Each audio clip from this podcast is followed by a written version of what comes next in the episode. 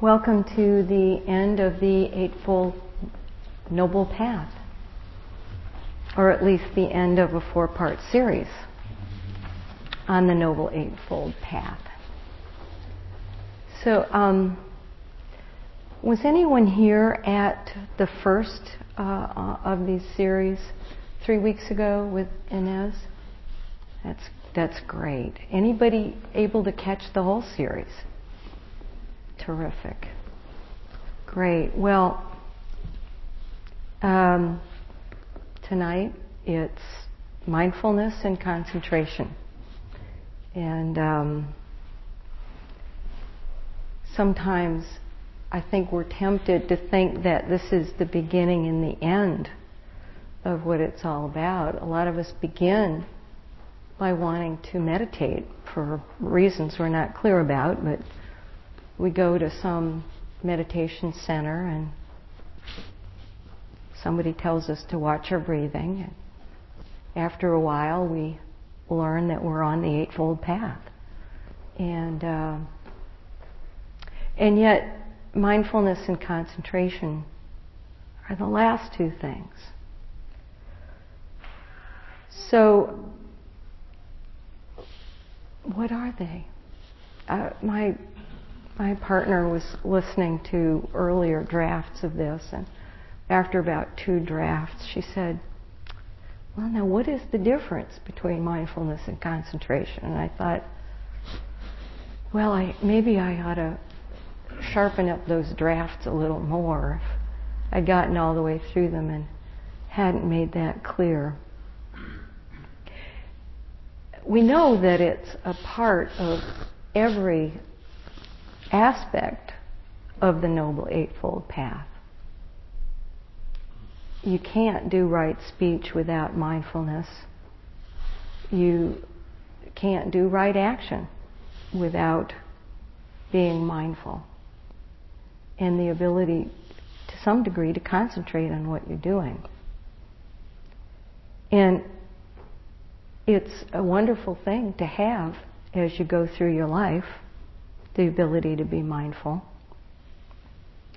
And when we sit and meditate, that's what we're developing mindfulness and concentration.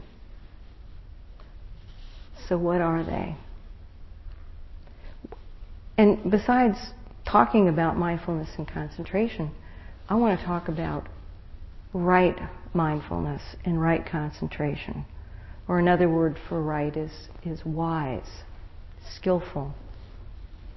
Because you see, it's not part of the Eightfold Path as mindfulness or concentration unless it's informed with an understanding of the Four Noble Truths and motivated by the desire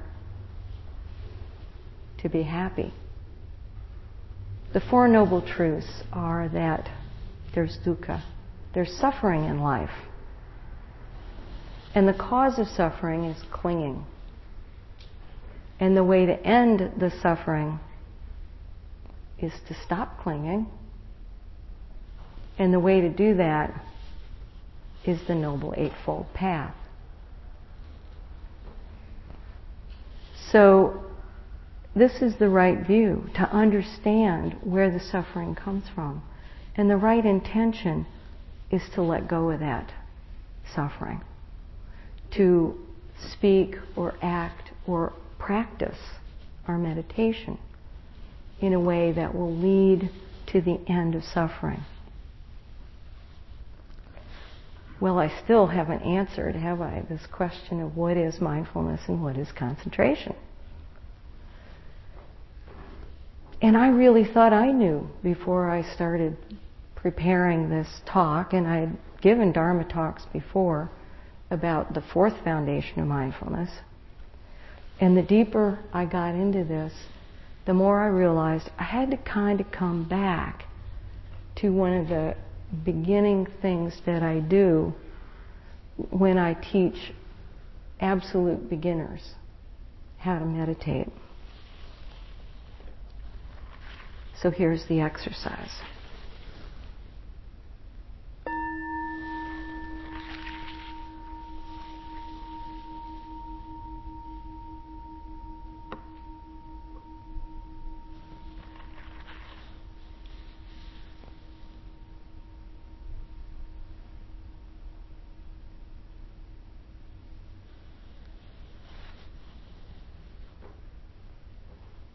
So were you able to stay with that sound until it faded away?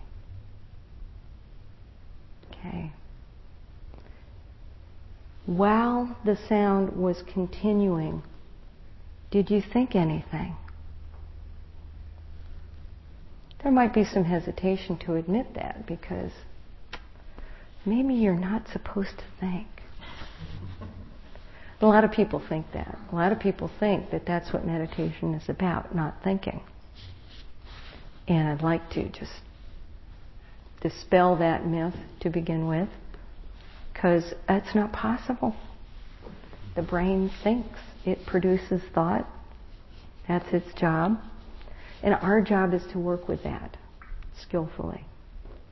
So if you think you're supposed to sit down and not think, you'll get frustrated and you'll quit. You'll decide, I can't do it.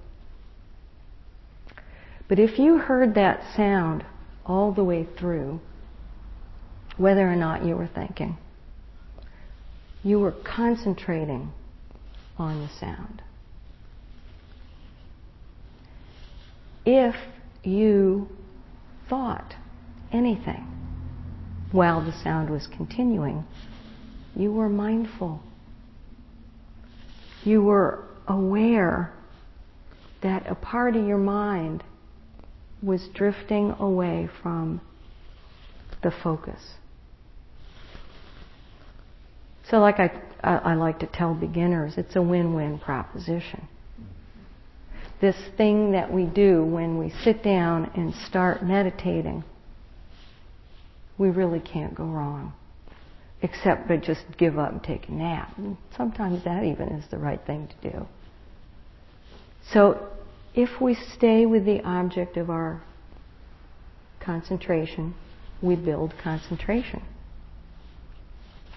If the mind wanders and we realize, oh, I was intending to meditate and here I am fantasizing,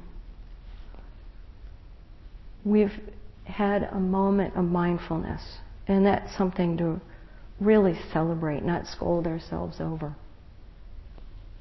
Because every time we're able to remember and bring ourselves back, we're developing mindfulness. Just as every time we stay with the object, we're developing concentration.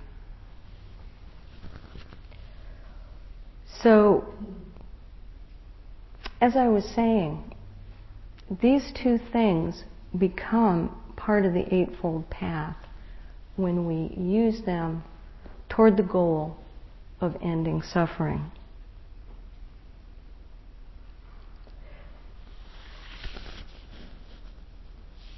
Now, we all have the urge after we've been practicing a while to take the fruits of our practice right into our daily lives, and it's proper that we do that. Um, mindfulness, in particular, um, you know, for example, rightful speech.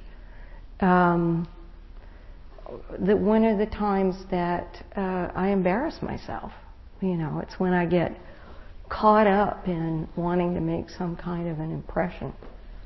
And, you know, I forget that I want to be kind. I want to say something that's helpful. You know, I want to end suffering, and I what I end up doing is causing more suffering. Because, you know, some blooper comes out and if it doesn't hurt somebody else, it, at the least it embarrasses me. So we can use this mindfulness throughout our lives, but I don't know about you. If I take a look back at any day I just got through, it's on fast forward. You know, everything comes so fast and it's one interruption after another. To be able to stop and think about all the rules of right speech or right action before we do anything, how can we possibly remember that? That's why we practice. Because that's what mindfulness is. Mindfulness is remembering. When we're caught up in anything, remembering to come back. Come back to the breathing. Come back to the here and now. Come back to what's really important and what we really want to do.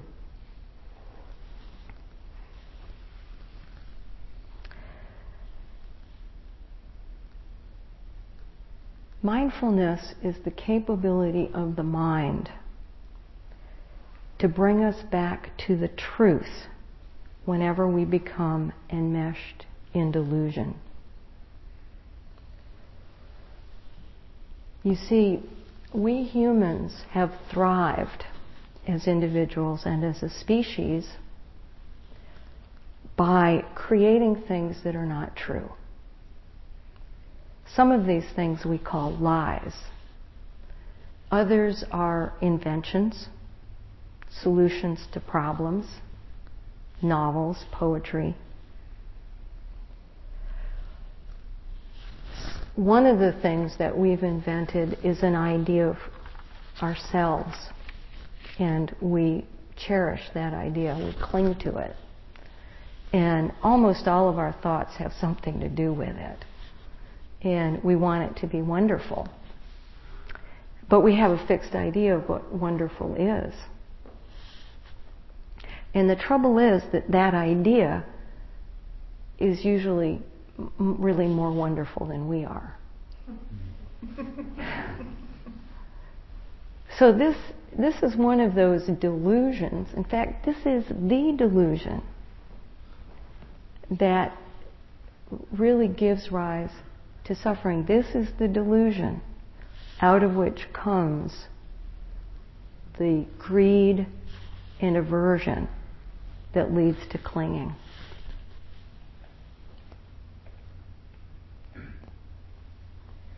So, what's true right here and now is the sensations of the body. So, when we start to practice meditation, we start with the sensations of breathing. It's always with us.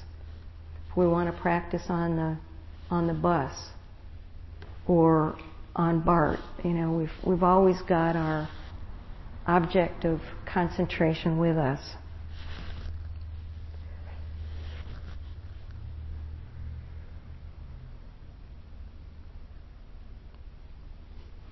And the sensations of the body can help bring us back to the here and now and to remembering what's really important in those hectic, fast forward times of life. For example, when you notice that your jaw is clenched, or your stomach is in a knot, or you are starting to get a headache, it, it cues us into, oh, I'm upset there's something that's a little out of control here. What is the right view that I should take of this situation? What should be my intention here? And as we practice mindfulness meditation, we get more and more adroit at remembering coming out of the delusion back into the here and now, clarity about what we're doing, and a little more finesse in handling the situations that some of the times we've caused ourselves. So, Buddha taught this whole course of mindfulness practice from the first time we sit down and watch our breathing all the way to the final rooting out of the last cause of suffering. And it's written down. It's in a sutta. It's called the Satipatthana Sutta. Or for those of you who want to be scholarly, there's also the Maha Satipatthana Sutta. which just means it's longer. Well, no, it means more than that, but it is longer.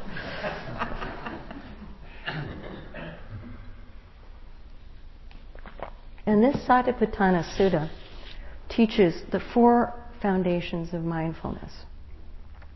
And just to list them quickly, I'll come back to them individually later. There's the body, part of which is breathing. There's something which in Pali is called Vedana. A lot of people call it feeling tone. Then there's the creations of the mind, or mind states. And finally, mindfulness of Dharma, of what's actually happening right now. So, this first foundation is watching the sensations of breathing and as we progress, we, we begin to use thinking, actually, to direct our meditation practice to investigate our experience.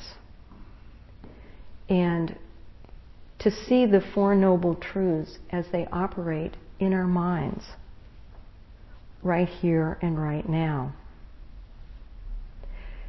For those of you who were here for the talk that Ines gave, you may remember her saying that freedom lies in knowing the Four Noble Truths, not as a definition from a textbook, but in a very intimate way.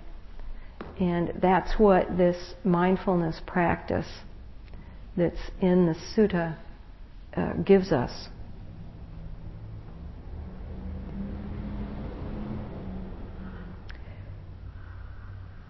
At the end of the sutta, Buddha said something like, and I'm, I'm really paraphrasing, he, he didn't really say this, but it was something along the lines of if you will practice this for seven years, I guarantee you'll have freedom from suffering. And he said, You know,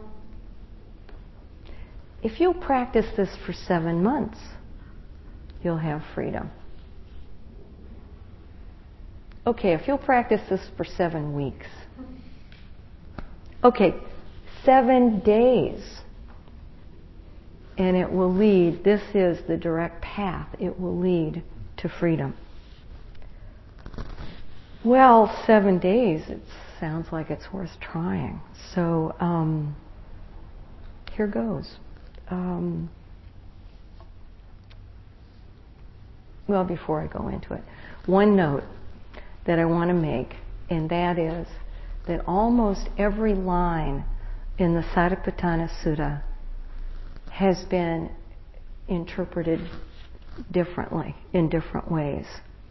And, you know, we're all Buddhists, so I can't really say there's a controversy about things, but a lot of different interpretations. And uh, what I want to give you isn't true to any one interpretation, and I'm not trying to synthesize either. I just want to give enough of an overview that you can see this whole path. And uh, hopefully there'll be time left that you can ask questions if if you can't, if I haven't done that for you. And while we go along, it might be interesting to notice how much of this you already know, how much of this we're already practicing that we've been taught or introduced to here in the Sangha or reading books or, or going on retreats. Because it, it's not all foreign. So, breathing. And we start from the very simple and we go to the more complex the very simplest, is this breathing in short or long? And then, is this breathing out short or long? And when we do that long enough, pretty soon we're able to go to the next step, which is staying with the breath all the way through, in and out. And then the fourth one is, and I've lost my place.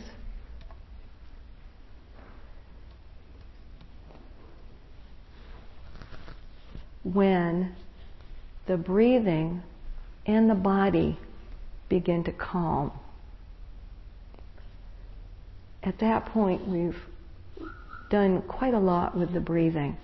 And by calm, first of all, in the body, I'm sure we've all had that experience. That's why they say meditation is good for your blood pressure, you know, for stress reduction. You stay with your breathing for a while, and then this wonderful feeling of relaxation comes up. The body just calms down. And Gil has taught me to pass on to people when that feeling comes up, enjoy it because it's very helpful as we go on down the path. So, moving along, we go from the breathing to the body. And there's mindfulness of different postures. Mindfulness of sitting. What does the body feel like sitting? And at retreats, usually they have you start to hear sounds and then notice the predominant sensation and stay with that for a while to investigate what the body feels like just sitting here. And then standing, lying down. That one's a tough one because the way the body, for me, usually feels lying down is asleep. but um, then you go on to uh, movement. And again, on half day retreats or residentials, the teacher will say, when you get up, stay mindful. Watch what it feels like as you lift your body up off the cushion or the chair, as you shift your weight and your feet move, walking. And then there are four questions when we get into actions. Four questions that we ask ourselves. And the first is what is the purpose of this action? I'm walking. Am I, why? I'm going someplace, or am I just doing walking meditation, going and coming back? The second uh, aspect of that is by doing this, is the purpose to lead to happiness and the end of suffering. And the second question is this action that I'm doing, is it suited to achieve that purpose? This might sound familiar, like right view, right intent. The third question is while we're doing this action, can I remain mindful? And finally, can I do this action without falling back into the delusion of my ego, myself? Well, that's how to practice mindfulness in real life. If we can do it on such a fine level as we go through the day. But it's hard. So there's more to do in the practice realm. But I want to take a little pause here before I go on with the sutta and talk a little more about this delusion of the self because it's related to three characteristics of everything. Everything we encounter has uh, anicca, which is it changes. It's impermanent. Everything we see today will be different tomorrow. Maybe subtly different, maybe radically. But the flower fading, the rock very gradually being chipped away by the dripping water. Everything changes. And the second one, somewhat related to that, is that there's the potential for suffering in everything. And that's because we can't rely on it, because it changes.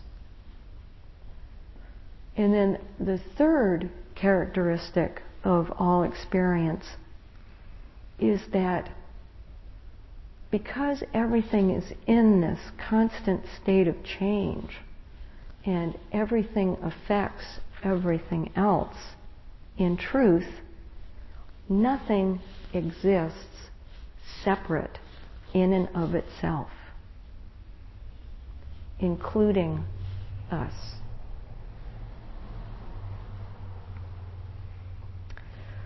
So, as we're paying attention to the body in this first foundation of mindfulness, we're noting that as the body moves, we, we can feel these sensations of the body. It's a material thing. It's not exactly the same as us because we're experiencing it. And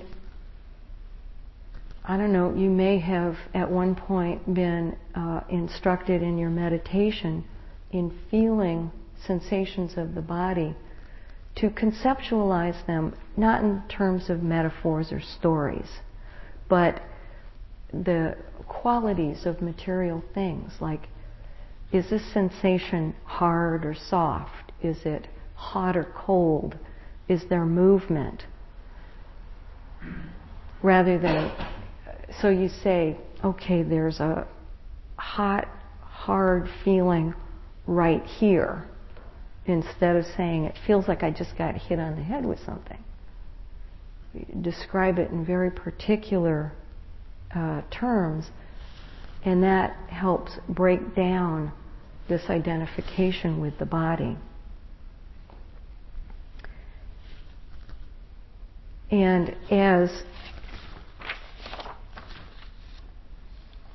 our mindfulness grows, along with our concentration, we find that it's easier to let go of the delusion of self and of the things that we cling to just a little bit faster.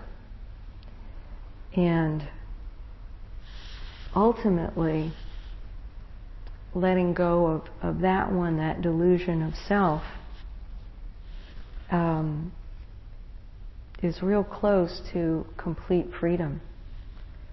Joseph Goldstein likes to quote one of his teachers that if you want to be a little free, let go a little.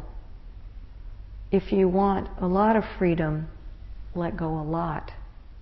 And if you want absolute freedom, then let go absolutely.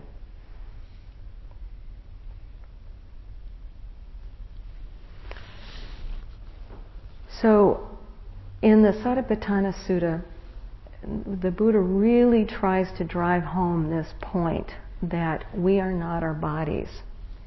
And he goes into some exercises that a lot of people think are they're kind of weird or they're really dated or you know they just just don't want to really deal with them. They're uh, contemplations of unattractive aspects of the body. Uh, it lists 32 gross parts of the body and talks about contemplating post-mortem decay. Uh, the purpose of this is not to indo- uh, make us feel repulsion toward the body, but as I said, just to realize the biological nature of this thing and break down the identification. And it's a good antidote to lust. Um, I have to say, I've tried these exercises and it's very effective. Uh, on the other hand, we could probably just watch 10 or 20 episodes of crime scene investigation and it would have the same effect. Uh, but um,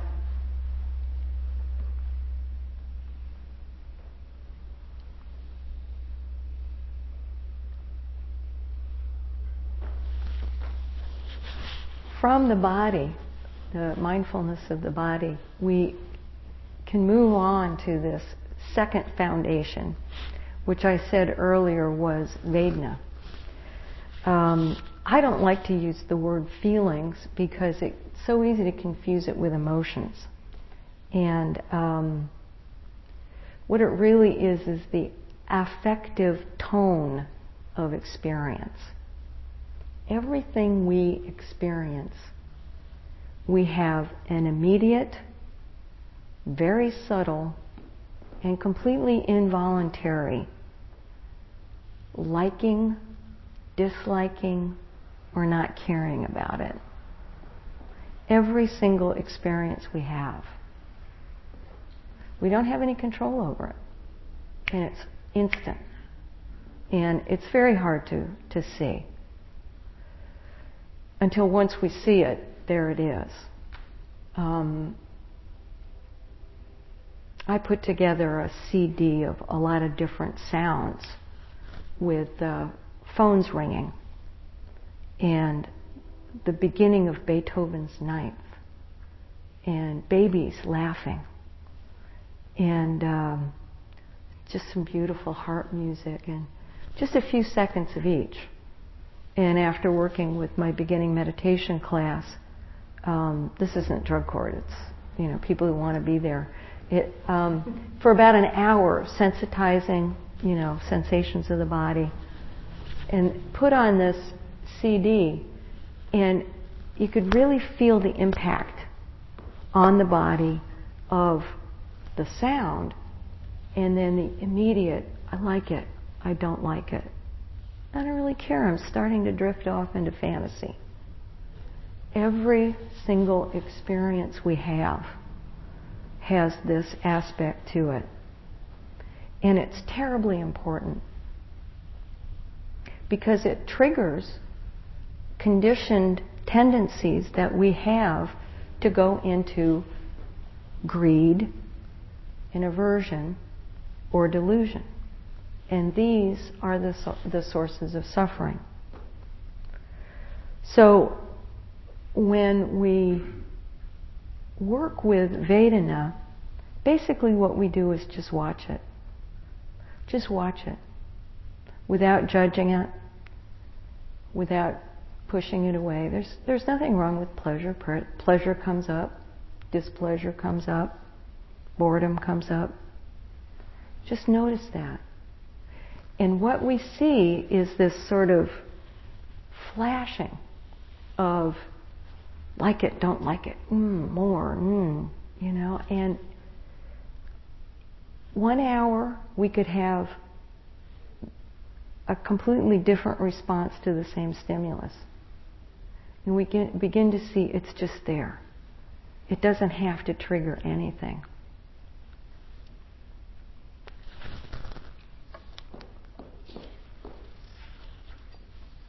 And as I said before, eventually we get more and more fine in our ability to break this chain of reactivity. We go from acting out in rage to maybe a little harsh speech. We can stop it there. Or we can stop it at the point where we're having angry thoughts. And as we go farther, we can stop it as we first notice the feelings of anger, or to that minute trigger, that very beginning of aversion, of anger, and remember what do I really want? I'd rather be happy than right. So the third foundation is the state of mind. And there are 16 listed in the sutta, and I'm just going to stick with the first six, which are the mind with greed or lust and without it. The mind with aversion and without it, and the mind with delusion and without it. And we just watch it. Again, not pushing away or judging. And as the mind calms and we see the, this flow of thoughts and emotions out of nowhere, back to nowhere, we begin to be able to see where we're sucked in. Now, a lot of these exercises that are talked about in the sutta are not to be done on the cushion, you know, like the movement exercises with the body. And I think this one also lends itself very well to being practiced out in life. I really got a sense of this um, in driving when I was, you know, off the cushion and behind the wheel. Um, and for the first couple of years, it was not a pretty thing to watch. Uh, I had no idea I was so petty. It was one humiliation after another. And, um, you know, eventually it got better. The, for one thing, my driving got better because uh, I was really, you know, paying attention to it, and I was realizing that, you know, I was driving in an unkind way, and I just sort of shamed myself into doing it a little better. But also, meanwhile, my practice on the cushion had gotten better, and my mindfulness and my concentration had improved. And one of the nice things about developing concentration uh, uh, was pointed out by um, a scholar, a, a, monk named Thanissaro Bhikkhu. He gave a talk on the path of concentration and mindfulness. And he says that as the ability to discern these different mind states and what's really happening, as that develops, uh, meanwhile, the factors of ease and pleasure are also developing. And he says that's a good thing because as we get better at discernment, what it usually shows us is that we've been stupid. Um, we've been holding on to things when deep inside we know better that those attitudes, those mind states, are actually causing suffering. You know, like my being angry driving and then holding on to the leftovers of resentment. It just made me miserable. So the ability to see that let me let go of it sooner So, mindfulness and concentration and the ability to put this to use in life, they all feed each other. It's just mileage. It's just a mat. If, if all we're doing after two or three years appears to be just sitting there watching the breathing, that's fine. Because we may not immediately be able to see how it's coming out, playing out in our lives.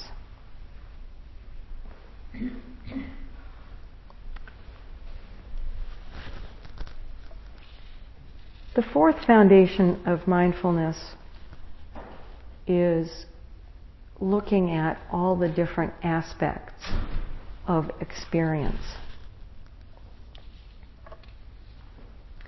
And probably the one we're, the exercise from the sutta that we're the most familiar with is the hindrances.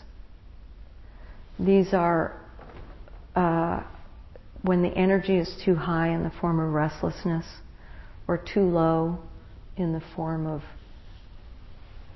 we get lazy or we actually start to fall asleep and doubt. And we've probably had some instruction on how to work with these. In the sutta, we also um, work with uh, good things, the seven factors of awakening, which sort of lead into each other. And they are somewhere in my notes here.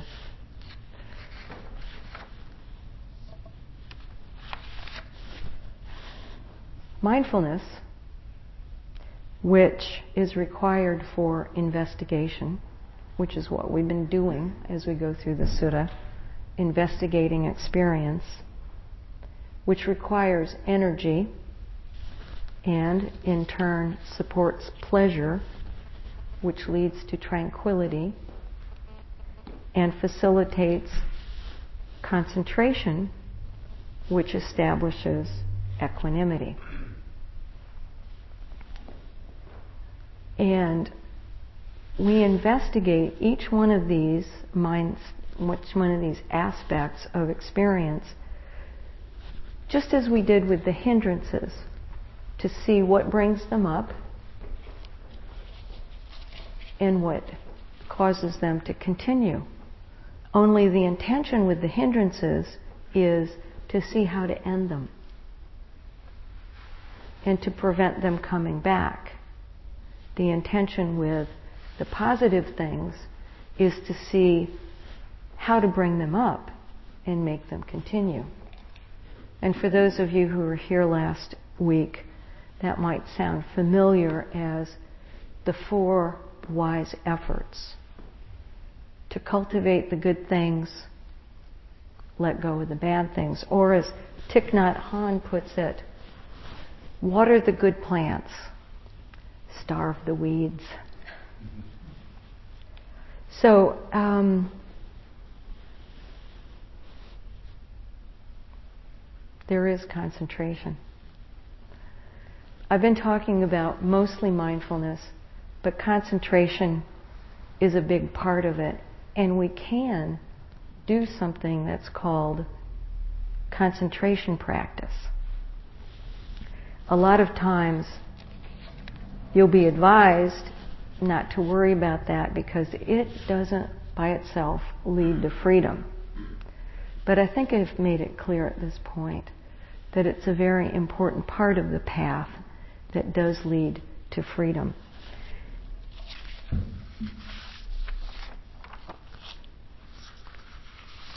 I would like to conclude with a quote from a book by Bhikkhu Bodhi called The Noble Eightfold Path. And it's available on the website accesstoinsight.org. When the course of insight practice is entered, the eight path factors become charged with an intensity previously unknown. Each is there supporting all the others. Each makes its own unique contribution to the work. The factors of moral discipline hold the tendencies to transgression in check with such care that even the thought of unethical conduct does not arise. The factors of the concentration group keep the mind firmly fixed upon the stream of phenomena, contemplating whatever arises with impeccable precision, free from forgetfulness and distraction. Right view, as the wisdom of insight, grows continually sharper and deeper. Right intention shows itself in a detachment and steadiness of purpose, bringing an unruffled poise to the entire process of contemplation. So have fun. Are there any questions? Yeah, I have one thing. When we're meditating, lot of traffic outside. Yeah. Let's let's have the microphone so that's preserved. my name's Doug, and uh, when we are meditating, um, a lot of it was really good, but it was a time when there was a lot of traffic going outside, and it's hard to concentrate a lot of the time. I I suggest you uh, soundproof this place. no, I don't know. I'm just kidding, but somebody last week was saying something similar, and um, but I was at a place last week, um, like a club kind of place, you know. I was just drinking cokes and stuff, and um, but I was able to um, tune out the outside noises and stuff like that, and they weren't bothering me and stuff. And I didn't. I'm a member of uh, 12 step programs and stuff, you know. I didn't feel the need to, uh, or even have a compulsion to have a beer or anything like that, you know. After coming to this, coming to the meditation groups and stuff. So thank you very much. Thank you. Thanks very much. You know, I have a sitting group uh, on Monday nights, and we're in a church at exactly the hour when the janitor has to do what janitors do. And uh, we've gotten to the point where we really wouldn't know what to do if he weren't vacuuming during our session if we're never distracted, we don't have an opportunity to develop mindfulness.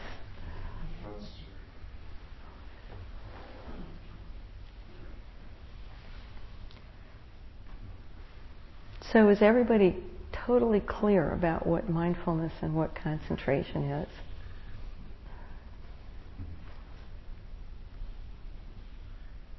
Yes. I would like to say this moment right now. Just, just a second. We'll get the mic to you. Thank you. Okay. Um, I would say right now, the experience for me is just an ongoing process that just kind of keeps growing and taking its own form of awareness uh, with both qualities um, becoming interlinked as uh, as I um, endeavor to uh, practice it. And it just keeps taking its own course. Mm-hmm. So, yeah. I think it's the most correct way to explain it for me. Great.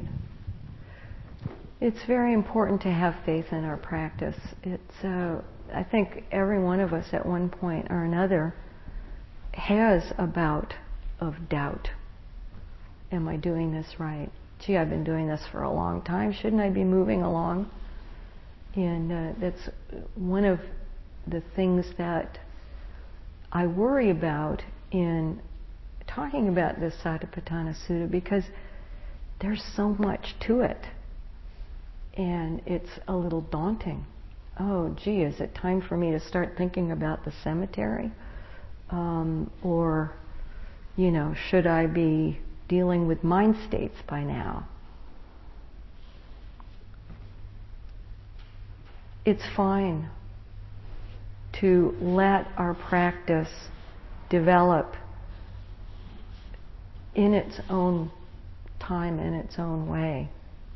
And just to bear in mind that there is a road that goes all the way to what our goal is.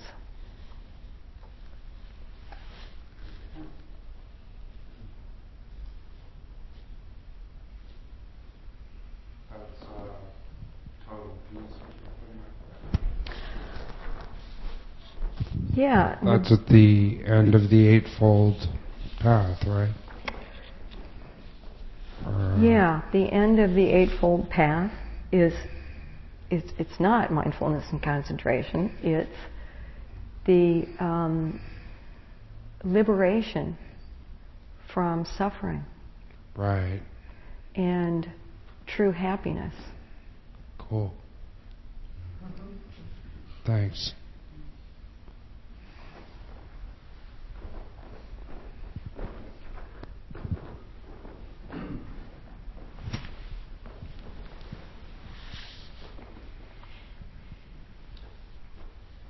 Yes. Mike? Sometimes when I'm meditating at home, I come to a point, this just occasionally happens, I come to a point where I feel like uh, I'm feeling attached to the meditation practice. I'm Feeling some some grasping there, and I'm wondering, and and every once in a while, what I'll do is, when I'm feeling that way, um, I'll actually get up I'll stop it. I'll just sort of just all of a sudden bring it to a close. Um, I'm wondering if that's something that's familiar. If there's something that you would suggest, um, mm-hmm. what kind of approach do you have? Uh, what do you have anything to say about that? Well, give give us a little more of a description, if you can, of what that experience of being attached to the practice is. Well, yeah. Actually, it's it's about feeling like um, like I got to stick with this uh, sit a little bit longer until I really let go. Ah. Yeah. Until so, I really so if the feeling like I need to move forward, you know, and that that's that's actually what the attachment is to. Yeah. Or or feeling like I um, um, like I need to keep going a little more, you know. So and, the uh, bell rings and everyone gets up and leaves, or and you're. Well, that happens sometimes too. The interesting thing is that at home I, I usually actually usually don't use a bell, uh-huh. so I usually meditate until I know that the time has passed. So that perhaps that's what that's part of what what I needed. Well, you know that's one of the toughest questions I've ever been asked, and I'll tell you why because um, there are times when we're really cooking, and that's a good time to stay with it, you know. And maybe, maybe we really are uh, getting insight into the way our minds work, and if we stay there, even though everybody else gets up and leaves the room, we can break through. And then the attachment might just be to the fact that, wow, I'm really calm. This feels great. I don't want to get up. So there, are, you know, there are different ways of being or feeling attached to the practice or to practicing. Um, I've got another way of doing it, which is all my own, and that is I get an ego thing about, oh, you know, I'm really into practice. So I would say good to let go of the last two. But that first one, if it really feels like we're seeing how the mind works, and by that I mean how suffering is generated and how we can let go of it or how the qualities that keep us from suffering are generated, I'd say stick with it. That's not a bad attachment. Great question, thank you. And I think that's about all we have time for. So, thank you.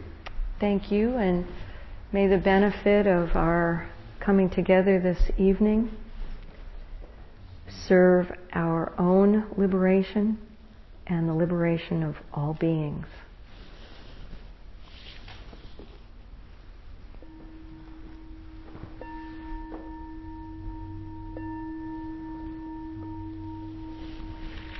Be well.